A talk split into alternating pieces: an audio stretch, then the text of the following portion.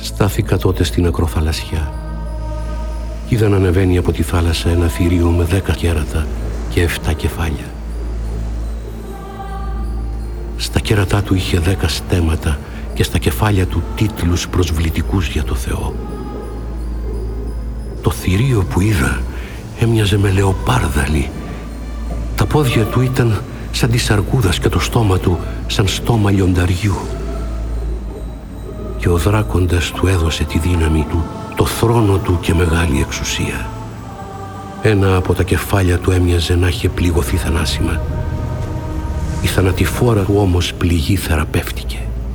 Κι όλη η οικουμένη θαύμαζε και ακολούθησε το θηρίο. Προσκύνησαν το δράκοντα γιατί έδωσε εξουσία στο θηρίο και προσκύνησαν και το θηρίο και έλεγαν ποιος μπορεί να παραβγεί με το θηρίο και ποιος μπορεί να πολεμήσει εναντίον του; Στο θηρίο δόθηκε στόμα να λέει λόγια υπεροπτικά και βλάσφημα, προσβλητικά για το Θεό και του δόθηκε εξουσία να δράσει 42 μήνες. Άνοιξε το στόμα του και άρχισε να προσβάλλει το Θεό, βλασφημώντας το όνομά του, την κατοικία του και όσους κατοικούν στον ουρανό.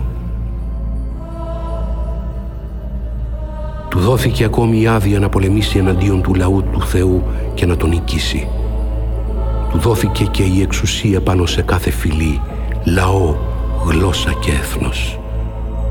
Θα το προσκυνήσουν όλοι οι κάτοικοι της γης που το όνομά τους δεν γράφτηκε στο βιβλίο της ζωής τους σφραγισμένου αρνίου από τότε που δημιουργήθηκε ο κόσμος.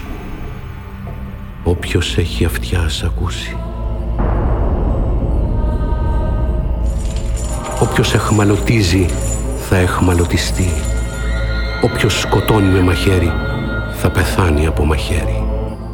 Εδώ θα φανεί η υπομονή και η πίστη όσων ανήκουν στο λαό του Θεού. Ύστερα είδα ένα άλλο θηρίο να βγαίνει από τη στεριά. Είχε δύο κέρατα που έμοιαζαν με αρνιού και η φωνή του έμοιαζε με φωνή δράκοντα. Με εντολή του πρώτου θηρίου ασκούσε όλη την εξουσία και έκανε όλη τη γη και τους κατοίκους της να προσκυνήσουν το πρώτο θηρίο που η θανατηφόρα πληγή του είχε θεραπευτεί. Έκανε μεγάλες τερατουργίες ως και φωτιά να κατεβαίνει από τον ουρανό μπροστά στα μάτια των ανθρώπων. Παραπλανούσε τους κατοίκους της γης με τις τερατουργίες που του επιτράπηκε να κάνει με εντολή του θηρίου προτρέποντάς τους να κατασκευάσουν ένα άγαλμα του θηρίου που είχε δεχθεί την πληγή της μάχαιρας και ωστόσο ζούσε. Επίσης του επιτράπηκε να ζωντανέψει το άγαλμα του πρώτου θηρίου ώστε να μιλήσει το άγαλμα και να κάνει να θανατωθούν όσοι δεν τον προσκυνήσουν.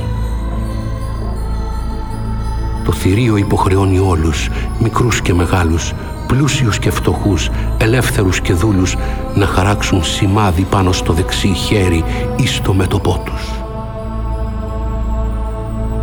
Κανείς δεν θα μπορέσει να αγοράσει ή να πουλήσει παρά μόνον αυτός που έχει χαραγμένο το όνομα του θηρίου ή τον αριθμό του ονόματος του. Εδώ χρειάζεται η σοφία. Όποιος έχει μυαλό ας λογαριάσει τον αριθμό του θηρίου που είναι αριθμός ανθρώπου. Ο αριθμός του είναι 660.